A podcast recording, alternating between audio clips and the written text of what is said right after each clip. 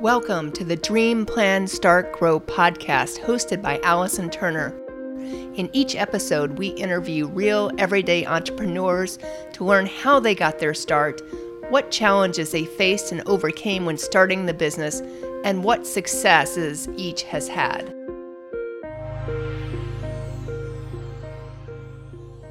Welcome to the Dream Plan Start Grow podcast. My name is Allison Turner. I will be your host today the purpose of this podcast is to really explore the entrepreneurial journey, how different entrepreneurs got their start, what challenges they had, what successes, early successes they've had, and any lessons they might impart on our audience. Today we have Frank McKinney, who has quite the storied journey. Right now, he's a, I had to write this down, real estate artist, daredevil, daredevil developer, philanthrocapitalist, best-selling author of seven books, keynote speaker, also has attempted and successfully finished Badwater. I can't remember how many times she finished it, but I'm sure you'll tell us that at some point, which is 135 miles, which I can't even I can't even fathom the you know a marathon, let alone 135 miles in extreme heat. My first question, just to get started, is how did you get your start? Like, what made you want to be an entrepreneur? I think, you know, it's dream, plan, start, grow. For me, it was start, then dream, then grow, and then plan. Because uh, when you're young, so I, I'm just a corn fed country boy from Indiana. I was born on a farm. I'm the oldest of six. My mom worked at a school. My dad was a banker. I went to four high schools in four years. Um, had a 1.8 GPA out of my last high school and I had I was in juvenile detention seven times before I turned 18. So, wow. you know, starting over was what I did first. I, I kind of took out the metaphorical eraser of life, turned around to the chalkboard of life, and erased a pretty self-destructive path as a teenager, as a youth, mm-hmm. even up until I was 18. And then I hopped on a plane with a one-way plane ticket and a $50 bill out of Indiana, landed in Palm Beach, and uh, that's when I I realized I, I, don't have a formal education. I can't presume a formal education with a 1.8 GPA. Not even a community college would take me. I didn't have any money to go. Uh, so go, leaving Indiana and landing in Palm Beach is more than a culture shock. yes. And I saw affluence. I mean, for those of you who are my age, you remember Lifestyles of Rich and Famous. And if you're a little younger, MTV Cribs. I mean, you know, it's all about the voyeuristic look of the life inside the lifestyle of those who had a lot. And Palm Beach was it. You know, I'm young, mm-hmm. impressionable, materialistic, consumeristic, and I wanted it. I wanted a piece of that lifestyle. I was young, and I, boy, I wanted it. And but how? You know, how, without any friends or network or financing or connections, how was I to get that? And I became a maintenance worker on a golf course, digging sand traps for a living with the, with the Haitians. I earned the nickname the White Haitian, and we'll go to the that that connected me to Haiti for life, actually. Uh-huh. And uh, but I was around people who could play golf all day and never seem to work. It just blew my mind. Like, how do you get to do this all day, four hours a day, and then you go have tea and crumpets, crumpets, or whatever you have, and then in the afternoon you're playing tennis because I was moved to the tennis courts as a maintenance worker. So I went from golf course to tennis courts. Maintenance worker, same people are playing golf in the morning, you're playing tennis in the afternoon. So I became a tennis instructor. I was a pretty good tennis player as a young boy. I picked up the tennis racket, started playing again, and uh, I, I, chose to go start my own business called the Professional Tennis Service that went to the most affluent communities that were being built in the late 80s, early 90s, knocking on the door saying, Look, you have tennis courts here. You don't have a program. Let me run the program. For, let me put it together a program for you. You don't have to pay me anything. I'll do this for free. Just don't take a cut of my hourly wage. And Allison, man, within a couple, make 18 months, I was making 100 grand a year as a tennis instructor. Wow. 50 bucks an hour. I chose to charge the highest rate that a, a director of tennis would charge because I was my own boss. So why not ch- charge the highest mm-hmm. rate? And 50 bucks an hour back then was a lot. And I save my money. Like I don't, I might look exciting, but I'm not. Like I, I just bank it. I go to bed early, wake up early. I swore off all unhealthy vices and temptations by the time I was 20 and uh, and that being around. So so when I was on the tennis court, I, I am let's say I'm teaching Jack, you know, how to play tennis, and Jack's here by the way. And so he's, I'm, I'm, curious as his lifestyle. Like, how do you get to drive up in a Ferrari and you have a beautiful wife and you have beautiful children, a yacht and a mansion? Mm-hmm. And he tells me his story with a real estate anecdotal ending to it. I won't take all your time with it. But that story I heard from dozens of tennis students that there was real estate was their path to their lifestyles of rich and famous. And so I bought a crack house in the late 80s, fixed it up, flipped it, sold it for seven grand. And from then on, we've done some beautiful houses. That's interesting. So, how did you? So, you bought the crack house, which was the first house, and I've heard the story a little bit before. But how did you scale to what you're doing today, which are these multi-million dollar houses? How did that journey occur? So, the first thing I would say to, to budding entrepreneurs or even established ones is don't fall into the trap of scale up. Everything's scale everything. Everybody talks about scale everything mm-hmm. now. I loved doing the little houses. I never thought about doing more than that. I became a real estate artist by cutting my teeth on, for five years, I didn't do a house worth more than 100 grand. I loved it. My margins increased, you know, from $7,000 on the first house, and we were making about 25,000 before we moved on to the ocean front. But it wasn't until I realized I, as Malcolm Gladwell says in his book um, Blink, in his book Blink, he says to put in, be an expert, you got to put in 10,000 hours. 10,000 hours, if you do the math, at five, year, five years full time. I didn't do a house worth more than 100 grand for five years. I became an expert at the craft of real estate. Once I became an expert at the craft of real estate, not the business, but the craft, that's when I said, I can do more. And I didn't go from 100,000 to 200,000 or 300. I went from 100,000 to 2.2 million because I knew I, I, knew I had, I mean, the, the, the difference was just a zero basically, right? I mean, what I was paying for the opportunity. Right. And I knew I had developed enough skill and belief and confidence that it didn't matter the price, it just mattered what I could afford. And at that time, that was what we chose. I bought a house worth 750 grand. We fixed it up and sold it for nearly 2 million. So that the, the message really is don't focus on scaling up. Just become an expert at your craft. Don't think about tomorrow. Like I, if I lost everything today, I'd go back to doing crack houses again. You know, it's it's just it's just a house. It just has you know one or two less zeros now. Right. And you can still earn earn money. You just want to earn this bigger payout. Yeah, but it's really, you know, I, I talk about in my book Aspire, shameless plug number one of about 10 we'll do today.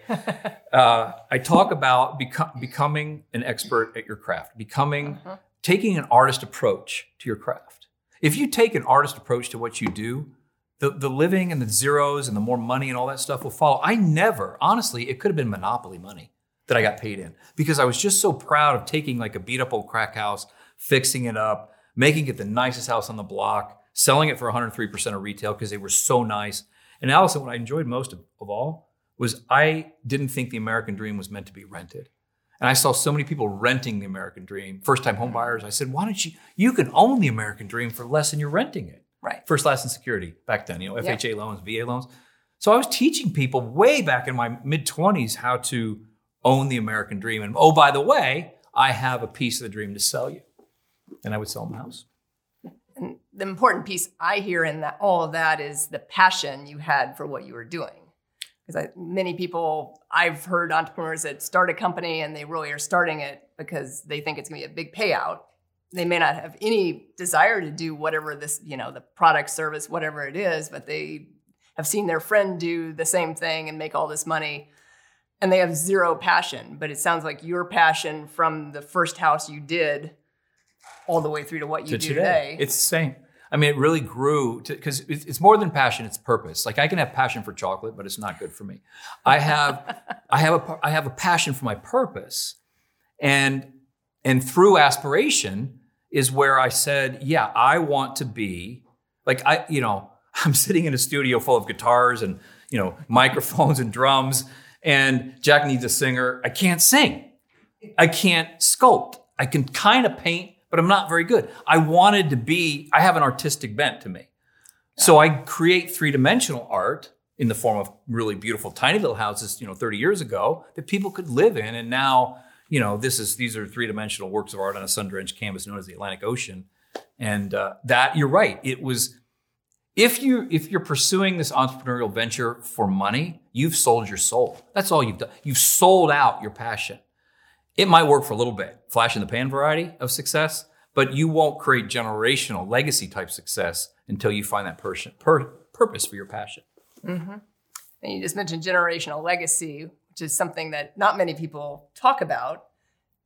Did that figure in early in your journey, or is that something more recent? Like, I wasn't enlightened to that knowledge early. No, it was just I, I listen. 1.8 GPA. I'm a simpleton, and I just loved taking a beat up old crack house, and really, it was my canvas. I stood back, and I I have another you know reference in my book about um, sacrificing your bottom line for your reputation. Build your reputation first and the bottom line will follow and the profit will follow. So I would in the early days, like I made less per house because I put in three coats of paint or I put on a new roof or grass instead of, you know, grass seed. I, I made them nice. And therefore I was able to get 103% of retail and they would sell very quickly. My margins were compressed, but the whole time, and I didn't know this at the time, my reputation was building to where now it's like Van Gogh, Renoir, Monet, Michelangelo. If they were still around painting paintings, people would be lining up to buy them. Yeah. That's kind of how I want people to be with the houses we build on the ocean, by mm-hmm. reputation first. Oh, that's that's great. I know your wife has been a big part of your success, not only from a partner standpoint, but also from you know a contributor within the projects that you've done. So, was she there for the first house?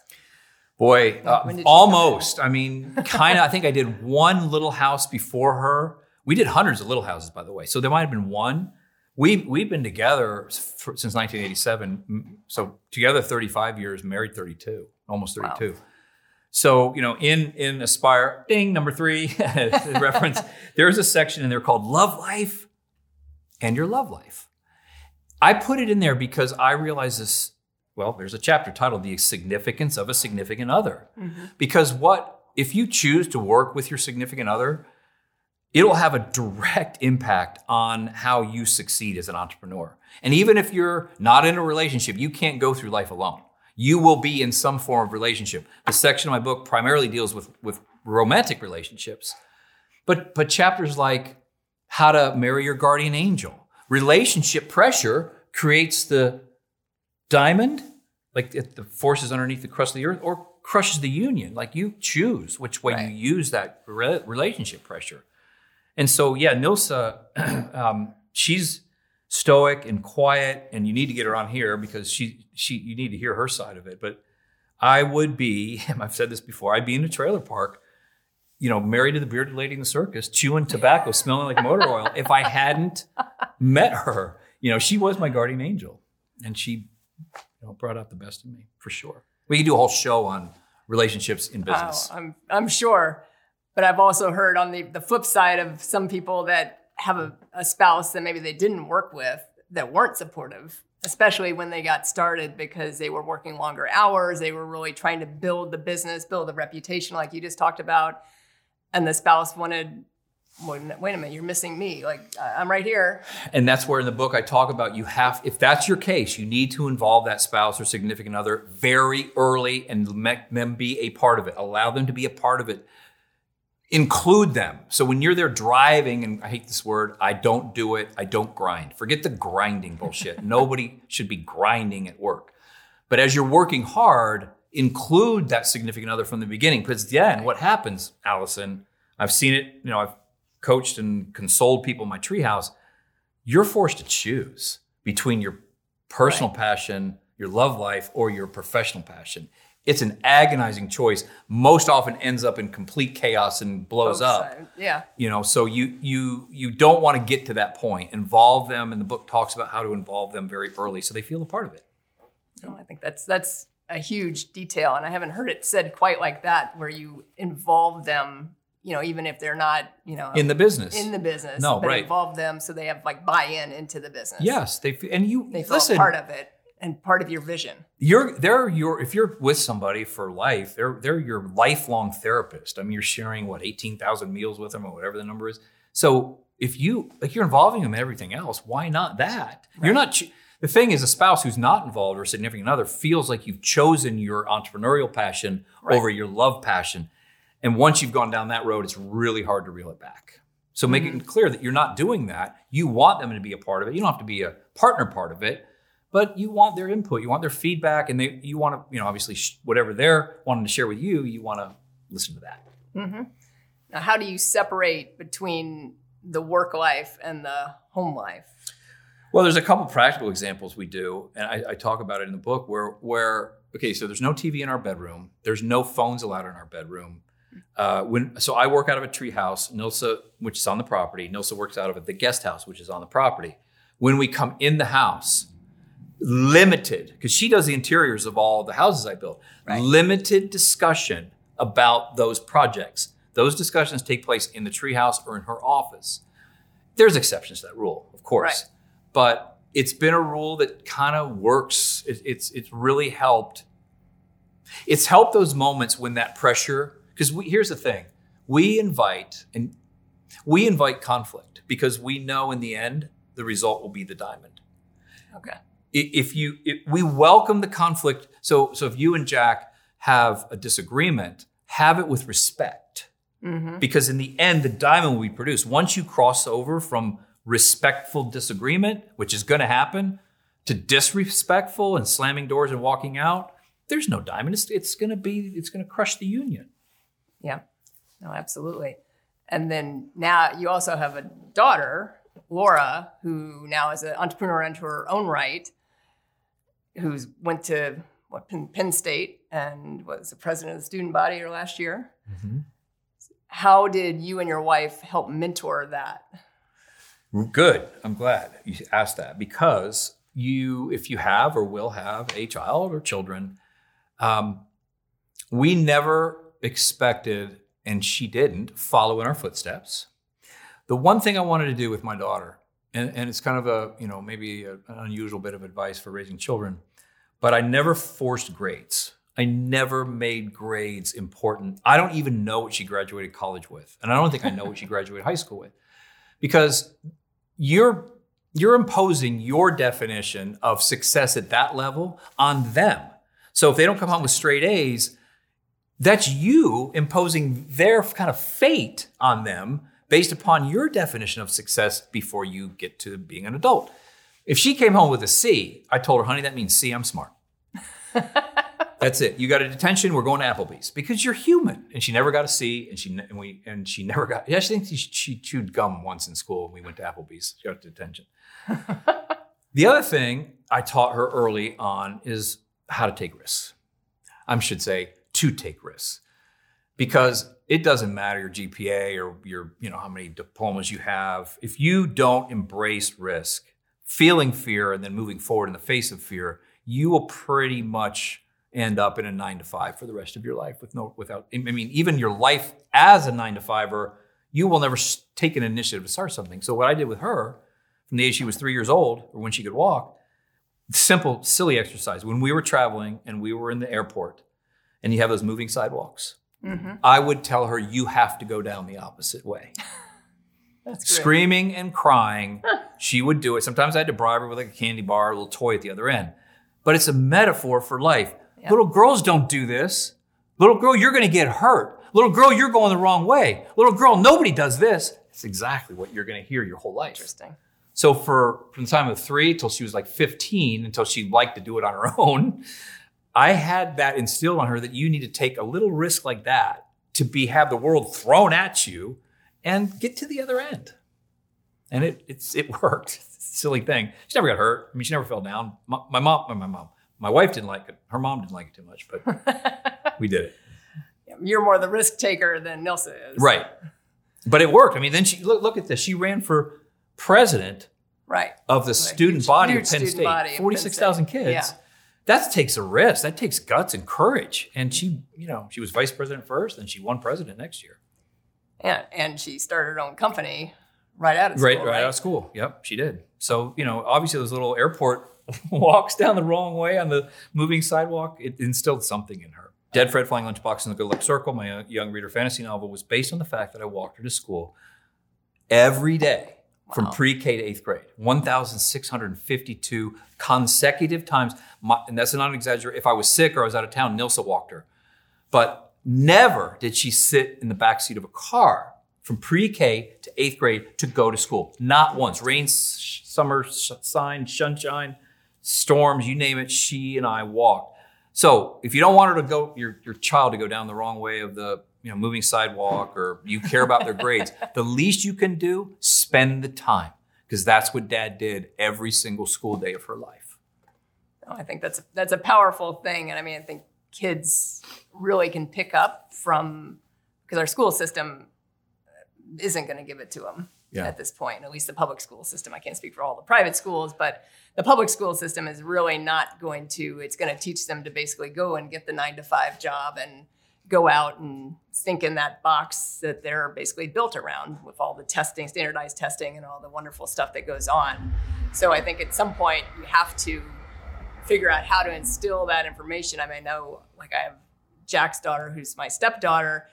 You know, she's 17 now, so I try and instill some just from conversations, but it's hard. You know, we have a little bit different relationship, but it's hard because she's at that age where she doesn't want to listen to, you know, the immediate adults that are around her. So my my goal is just to keep talking, you know, with the idea that she's storing that knowledge somewhere in her head and down the road hopefully it'll pop back in when it's appropriate. You know, the way that I would teach, I, I, I didn't talk a lot. I just let her watch. I, I, made sure that the example I was set, I, I made sure she was there to see it. So she's right. been going to Haiti with us since she was four years old. She's seen the other side. That girl could have been the spoiledest little girl in the world. We've done very well. We, she could have anything she wants, but she didn't grow up seeing that Palm Beach life. Like she she would go to the, the Caring Kitchen and serve the meal. She mm-hmm. saw all that. I made sure I didn't make her go. She wanted to go, and and and so that's really you know leading by example. I mean, for me to speak it to her, I was a really bad kid. So who am I to give her advice? I, I was not the kind of person that you would want to follow. But now as an adult, taking those you know those just self-destructive lessons and turning them to uh, finding a constructive outlet for them. Mm-hmm. She doesn't have that tendency. Thank God. You know, maybe maybe she got you know, Nils is uh, more of that personality. But but set the right example, not by your words. They're not going to listen. It's right. how you act in front of them and what you involve them with. I think that that's an important piece. I'm going to change directions for a minute since you brought up Haiti. And I rattled off at the very beginning about you being a philanthrocapitalist, and I know that ties directly to Haiti. So tell us a little bit about how you got started in Haiti building those villages, like why there, why not doing something here, all that type of, you know, what's the give back message? So first, it, it starts out when I was at the lowest point in my life. I was uh, on the top of the real estate world. I had just sold the most expensive spec house in the history of Palm Beach County back in the late '90s, and I'd lost all the heart in my soul. I was I was a consumeristic, materialistic, more cars in my garage, clothes in my closet, food in my pantry, idiot. That uh, had become everything I abhorred when I got off that plane when I was a young kid. And I went to my mentor and I asked, why do I feel so bad? Like depressed, down and out bad. And he said, You haven't discovered your spiritual highest calling. Hmm. I'm like, what, what is that new age eat? I, I, I don't understand. He's a Christian. I'm a Christian. You're just talking about spiritual highest calling. So I'm, as I said, I'm a Christian. In the Bible, Luke 12, 48 says, To whom much is entrusted, much is required. To whom much is given, much is expected. If you're not into the Bible, atheist, Muslim, Hindu, you know, you name the, the, the preference, that is a great life mantra, right? Mm-hmm. It, it's not a Bible passage for those of you who don't like the Bible. If you like the Bible, it's a Bible passage. And I and he said, Frank, you've been given and trusted. You're doing all this other stuff with your professional highest calling that God right. gave you this gift with all these impediments when you were a teenager what are you doing with the spiritual highest calling? Why don't you put them together? Why don't you marry your professional highest calling with what you might determine to be your spiritual highest calling? I provide housing to the world's most wealthy who don't even need another house. I mean, they have a house right. in the south of France, Italian Riviera, Malibu, Beverly Hills, Bel Air, Hawaii, you name it, Palm Beach. What about the people domestically, because that's where Caring House started, by the way, not in Haiti, or internationally, in Haiti, which is the poorest country in the Western Hemisphere, who have don't even have a roof over their head. You, Frank, should be providing shelter to them. This is the tap that I got on the shoulder, which is the name of my spiritual book. It's called just simply the tap. When God comes down and taps you on the shoulder. That was the most epiphanous moment in my life hmm. because I realized I had discovered my professional highest calling, but I had no clue that the other even existed. And I was pursuing my professional highest calling to the detriment of what would could have been earlier my spiritual highest calling. Mm-hmm. So here actually started in Delray by providing housing to the elderly homeless for a dollar a month. So we would buy these old crack houses that I used to renovate and sell, and instead of selling them, I'd rented them for a dollar a month.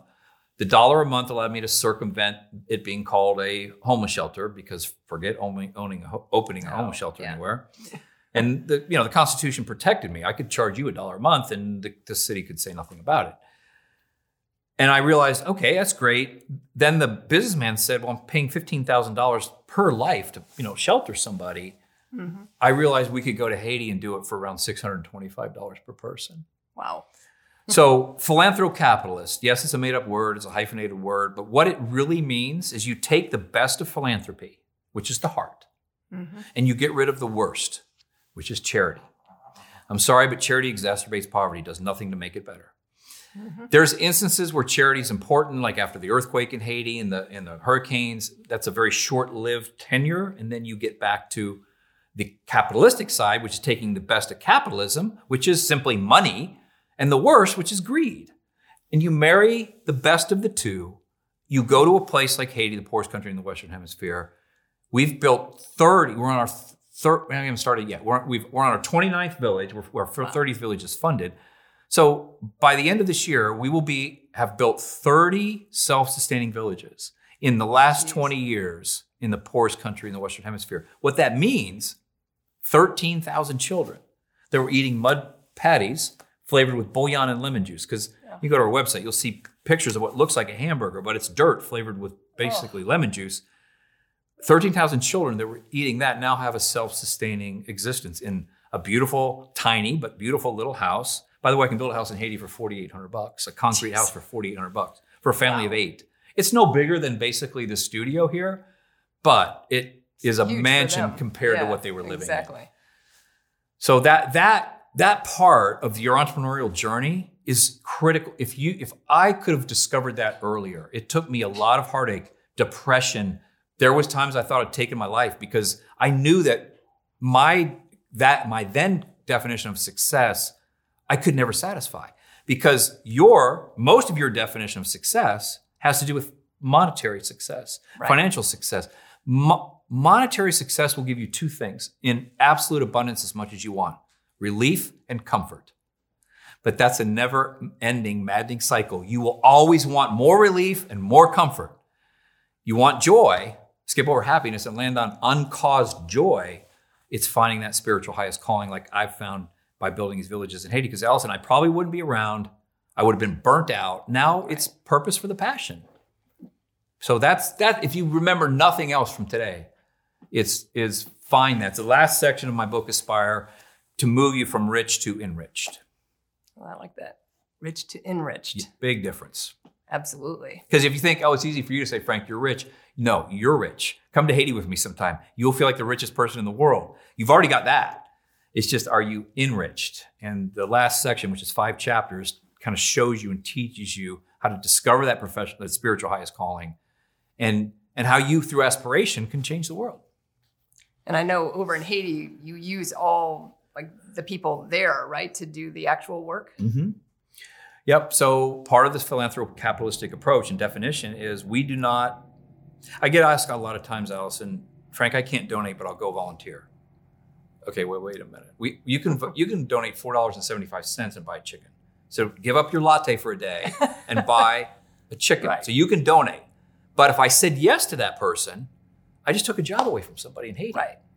So we have never taken a volunteer, nor have I exported anything into that country. We buy all their raw materials, all their cement, all their wood, all their tin roofs, and use all their local labor that we pay for, not Habitat for Humanity, like trade labor for a house. No, you're getting paid to work on not your house. This is a contract, as a firm, is what you do over there. And then the people are, they do receive the house for free. There's no charge for the houses. Um, and it's funny because for you women that are watching, the women in Haiti receive the deeds because the men are not to be trusted. Wouldn't that be nice if that took like place that. over here? yes. So when they walk across their little stage and we're doing the ribbon cutting, the women in the household are handed the deeds and it keeps the men in line. Oh, I didn't know that. Yeah. I have to go there. no, oh, that's interesting. So it sounds like that kind of refueled your purpose in the professional side, It did. like finding it that. rejuvenated it. Yep. 100%. I was burnt. Interesting. So, I mean, that's, I think that's a powerful thing because a lot of times we do put all our heart and soul into whatever the business is. And then you get to that point where you kind of hit that wall. You've made a whatever your level of success is for your company. And you're like, now what? Like, like this is it? you So- So to get there, to get there quicker, ask yourself if, if you were all if all you were here, and I would pick one out one out of the crowd, and I would say, so why is it you want to be an entrepreneur? Well, I don't really like my job, and I want to start my own company. Okay, well, why do you want to start your own company? Because I think I'll make more money. Why do you want to make more money? Well, because I want to buy a bigger house. Why do you want a bigger house? Frank, quit asking me why. I just want to be happy. Oh, so you just okay? So you, you think by all of these things you're gonna Right. buy your happiness. If you happen to stumble upon something that took me 20 years to find, which is a spiritual highest calling, you will skip over happiness and land on joy and be better at your professional highest calling. Right. You know, I, I mean, ever since we started Caring House, our houses we've designed and built have been the best ever because I had more purpose. Yeah. And I think that's, that's a key, key piece. And how much does Nilsa play into the Caring House project? She founded it with me. Okay. You know, I mean, she when we had we used to take trips where we'd take 50 to 60 Americans over there. That was our primary way to, way to raise funds. Is we would do these. You know, people would donate five grand to mm-hmm. get over, come over and see the house they built. She would organize that the logistics behind Oh. moving 50 to 60 Americans into a poor country, white Yeah. primarily white Americans, Right. with a machine gun in the front, machine guns in the back, protecting us. And we stopped doing that about three years ago because it just got a little dangerous. I want to quit while I was ahead. You know, we Yeah, found another way to raise money. Yes, yeah, yep. And the, the other interesting piece of your entrepreneurial journey, which obviously you've referenced with your book Aspire, is that you went down the writing world. And I know sometimes people, especially people that brand themselves, and you've done a great job of that, which we'll talk about in a minute, but they do, you know, people say, oh, you should write a book. Mhm. You know, especially if you want to be a speaker, you know, because it w- lends credibility. But is that why you did it, or did you have a specific calling there, passion about writing? So yeah, I mentioned in high school the 1.8 GPA. It would have been 0.00 if it wasn't for my creative writing class and my math class. Uh, So I speak well, write well equals well respected. I knew that from an early age. If you can speak well and you can write well, you will garner respect regardless of how dumb you really are. and I wasn't very, I'm to say, regardless of how uneducated you are. I was uneducated, not dumb, uneducated. Sorry, I retract that. So without the creative writing grade and the math grade, because I knew I was going to count money someday. And so I needed to be good at math. I just believed I was going to count money and, and I have money that I needed to count and writing. So you, we're taught our entire life read, read, read, read. And I'm an advocate for reading, obviously. You, you want to read my books. But writing is so proactive, hmm, reading is more reactive. Interesting. So 20 years ago, my first book, Make It Big, 20 years ago this year, my first book, Make It Big, came out. Make It Big 49 Secrets for Building a Life of Extreme Success. And I used to carry around in my top pocket when I would give a little speech or like a commencement or whatever, a list of 49 topics that I live by. And if it was a, like a, let's say a commencement from eighth grade, I'd handpick a few. If it was a business group, I'd handpick a few. And somebody said, let me see that. And I showed it. And they said, those are 49 little tidbits. You need to turn that into a book. Three years later, and 22 rejections and all sorts of issues later, I finally got it picked up. My life hasn't been the same. I have not carried a business card since that first book came out. So, because the ease on print on demand nowadays, you know, Amazon, I actually Oh, yeah. left my publisher. This book, my seventh book, I published this myself because I all the money we make from selling books goes to my Caring House. So we make more money if I cut out the middleman. I would implore you to believe what Allison just said. Everybody out there has a book inside of them. hmm And it doesn't have to, you, you can print it to put on your coffee table not sell it, but tell your story. You can start with just your journal. You know, like collect all your, if you do journal, collect your journal entries.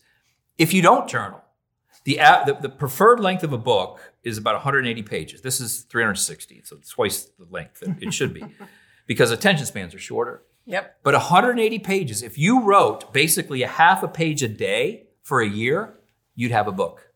Hmm. You'd have a 180 page book. 365 divided by two is 180 pages. So start now. It doesn't. You can find a collaborator to help your sentence structure and conjugation and punctuation. But I, you want to leave your life story, however you want to tell it, it can be fiction, behind when you leave. And I, I would implore everybody to write, write, write your story. So, how important have the books been in the branding, like your branding process?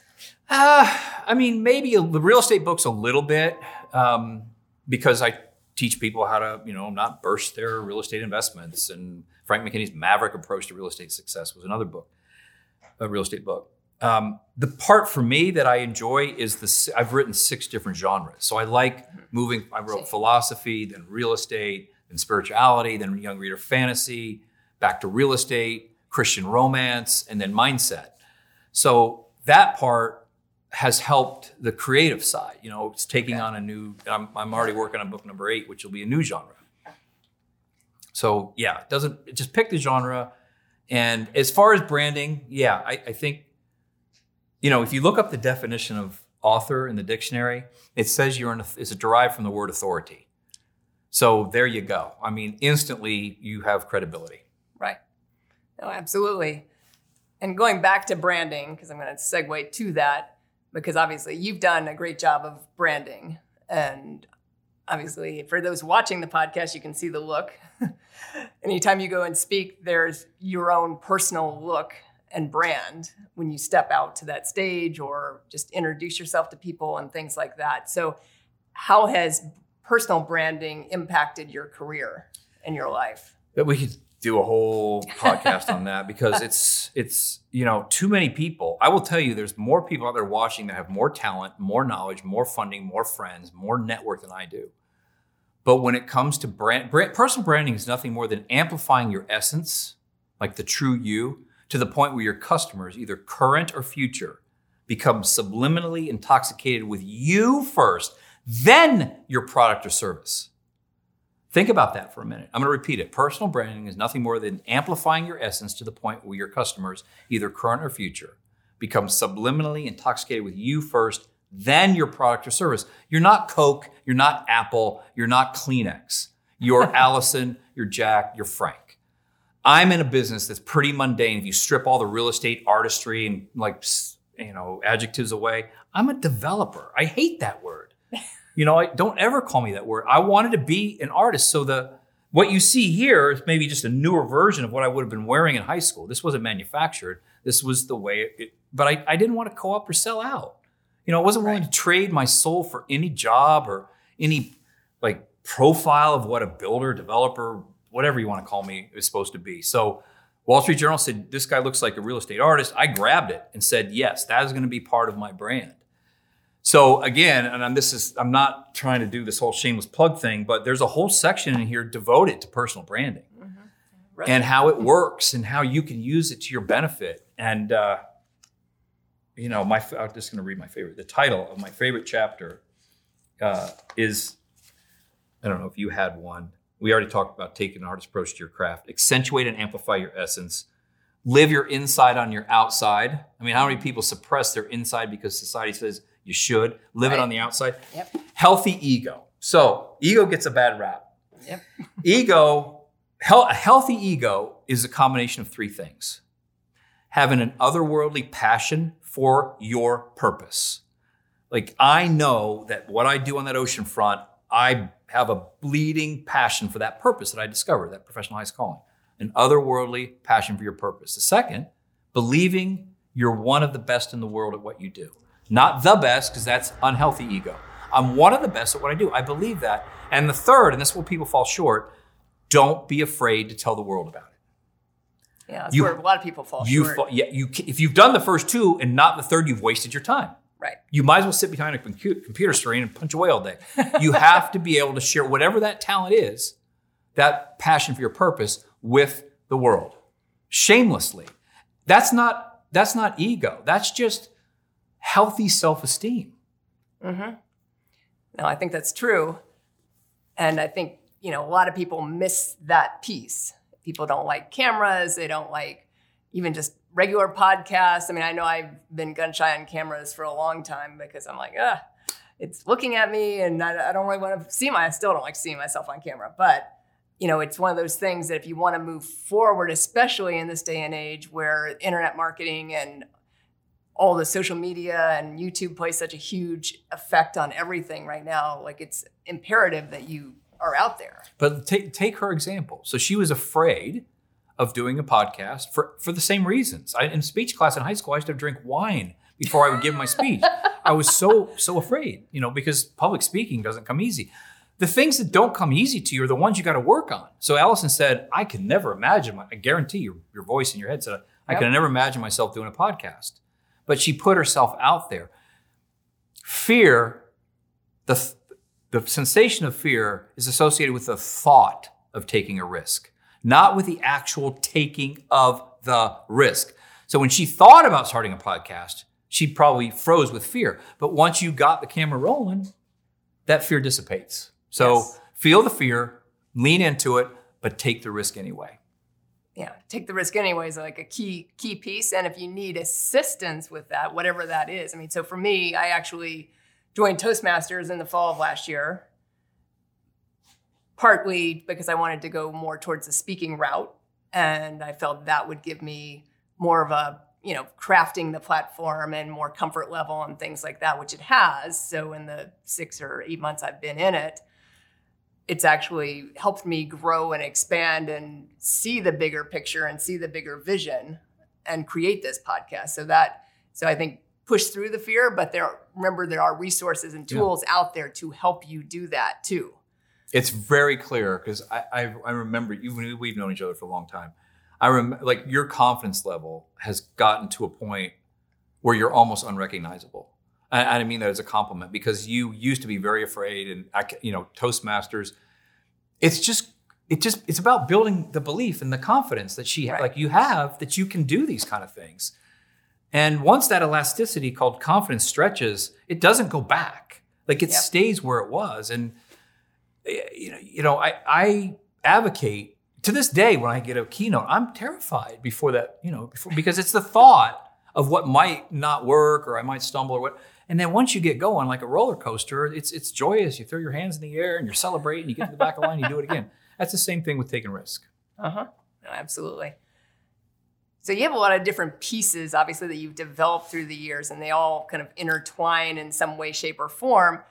How do you manage all of that, like time, from a time perspective and a project perspective? I mean, you have your real estate projects, you have your books that you've written, you have the Caring House project.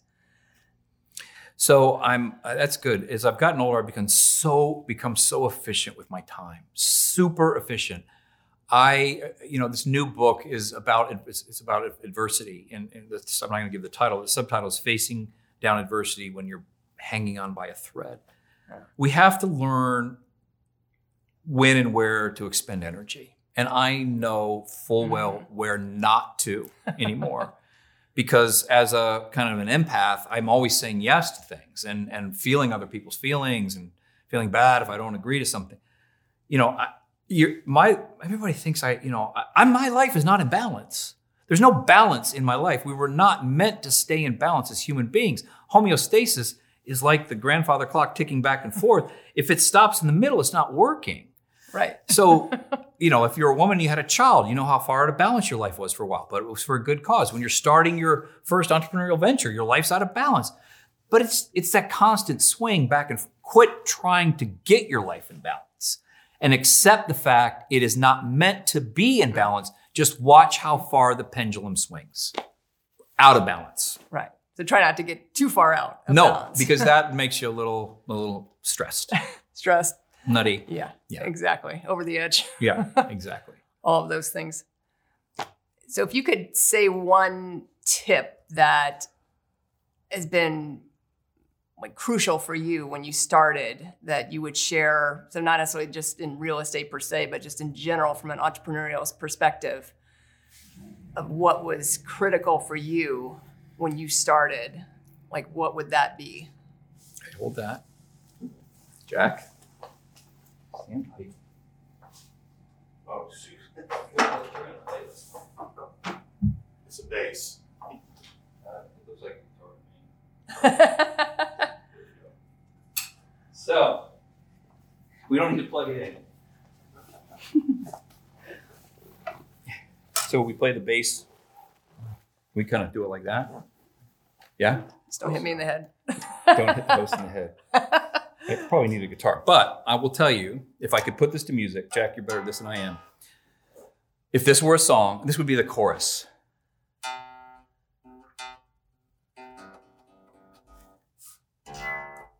Wait. Exercise your risk tolerance like a muscle. Eventually, it will become stronger and able to withstand greater pressure. If I had taken that advice earlier, I'm happy I did it when I did. But my risk tolerance, it's like going to the gym. It's it's stronger. I still feel the fear. I still I, actually feeling fear makes me feel alive. Mm-hmm. You know, and I know that if you if you're not feeling fear, you're probably going down the the most stagnant path your life could you could choose for your life. So exercise your risk tolerance like a muscle. Eventually, it will become stronger and able to withstand greater pressure. Would be our song for the day. Interesting that you said that because I'm rereading some of Grant Cardone's book 10x, and uh, he references fear, and he says kind of the same thing about fear. He talks about how fear, like if you're not fearing something, then you're basically not doing anything, You're not. and you've always got to continue to fear because the fear is telling you where you are in the journey and how you continue to progress in the journey, and it's putting you because then you're moving forward because now you're facing new challenges. Because as you move forward as an entrepreneur, you're always facing new challenges and new, you know, blockades come in and you got to zig and zag and figure out which path to go down and figure out what plan B is. And that's where that fear comes in because you haven't been down this path over here. When, when we talk about fear being associated with, with, with risk, risk is always associated with a big change or challenge in your life. If you think about it, you think about taking a risk, what is that associated with? Something dietary, physical, financial, relational, spiritual. I'm going to take a risk in one of those areas. The next thing that sets in is fear. Yep. So you're on the right path. That's what you're supposed to feel. Where most fall short is they stop because of that sensation of fear Right. and they end up stagnant and complaining and, and that's the that's the differentiator in my life is i feel all those things you know spiritual financial relational dietary i want to take these risks and big changes and challenges i'm afraid either closing my eyes or gripping onto you know my support system tightly i proceed through that that wall of fear and sometimes sometimes that fear like it it teaches you how to sense when you like listening to fear is a good thing. I don't I'm not fearless. There's times I've feared something and I didn't do it Okay. because I knew the difference between something that could blow me up, be very destructive, too much risk. I was going to build a $100 million house once. You know, back in 2008, we designed, a, I spent a year in Italy, 72,000 square feet. I still have the plans. And I realized, whoa, this is probably not a good idea. We sold the land. And like a year later, the crash of 2008 came. And, you know, thank God, because I, I, that was, that was a fear that I, it was best I didn't push through. So so knowing so you learn I think the more you go into the journey, the you kind of learn You can decipher. Yeah, exactly. Which which one's like a rational, I don't know if rational fear is the right word, but one that's just a you know quote unquote normal fear versus one that's actually saying like stop, stop, stop. Like you don't want to go down this road. You'll know. It's it's like if you're at a, at a an intersection and the railroad crossings go down. A young Frank, as they're moving, I'm going to beat it. I'm going to go underneath it. I'll make it before it hits the top of my car. That's not very smart. You know, when they start to go down, that's the warning. You there's things in business that will do that for you, right. and you're going to say, okay, hundred million dollar house, not not now. I mean, now it would work because they are selling for 100 million, but 15 years ago, that was unheard of. Yeah, we're quite there yet. Yeah. You were before your time. Yeah, it happens a lot. Just like you were before your time in the whole tennis arena, because now you've got all the clubs that have the tennis thing there. Like, yeah, you- like- I, am glad I'm not still out there baking in the hot sun though. Instead of 100 grand a year, I'd probably be up to 120 grand a year. You know, Yeah, after exactly. 30 years. Exactly. Um, so if anyone wanted to get in touch for some reason or learn more about you, what's the best? Might I place- use our prop? Okay. So I would start with theaspirebook.com. Theaspirebook.com, which is this domain is on my website. So when you get done with the Aspire book looking at it, there's a sample chapter that I put up there. I also did my own audible version. I narrated the whole thing. Yeah, I've And- that. And there's a right there's a there's a sample uh, chapter you can listen to on Audible for free. There's the reviews. There's the Aspire book tour we just finished. Go there, and then um, PC Magazine about four or five years ago called my website Disney on a desktop because you can go to Haiti. You can visit our villages in Haiti at, at uh-huh. frank-mckinney.com or just theaspirebook.com. You can s- take tours of the houses I built. You can read excerpts from all seven of the books. I mean, there isn't anything that, if those things interest you, blogs and articles and interviews and all that, it's right there at, at frank-mckinney.com or theaspirebook.com. Okay. So as we wrap up today, thank you very much for joining us. Great podcast. So let's go again in order. Plan. This is his order. No, no, it was plan was first. Your order. Dream. Dream. Dream, plan, Wait, dream first. Plan. start, Start. grow. Grow. In any order. Yeah, exactly. Take action on one of those, right? Yep. Any one of those, do it. Absolutely. Thank you, everyone, for joining us today on the Dream Plan Start Grow podcast. If you want to learn more about our resources, please go to dreamplanstartgrow.com. You'll see all the podcasts there as they come out one at a time. We also do a complimentary mastermind on Clubhouse weekly. So currently it's Thursdays at 1 p.m. Eastern. But check the website just to see, if make sure we didn't change the time. We have a different topic around business each week. You're welcome to come up to the stage, contribute, share, because I believe we can all learn from each other. And if you have any questions, feel free to reach out to me at success at dreamplanstartgrow.com. Thank you for joining us today. Listen to her. She knows what she's talking about. Follow her journey because she's a perfect example if you do the dream plan, start, grow, where you could land. Thank you. Thanks for tuning in to the Dream Plan Start Grow podcast with Allison Turner. If you like what you heard, make sure to subscribe and leave a review. Join the Dream Plan Start Grow community by following us on Facebook or Instagram at Dream Plan Start Grow. See you in the next episode.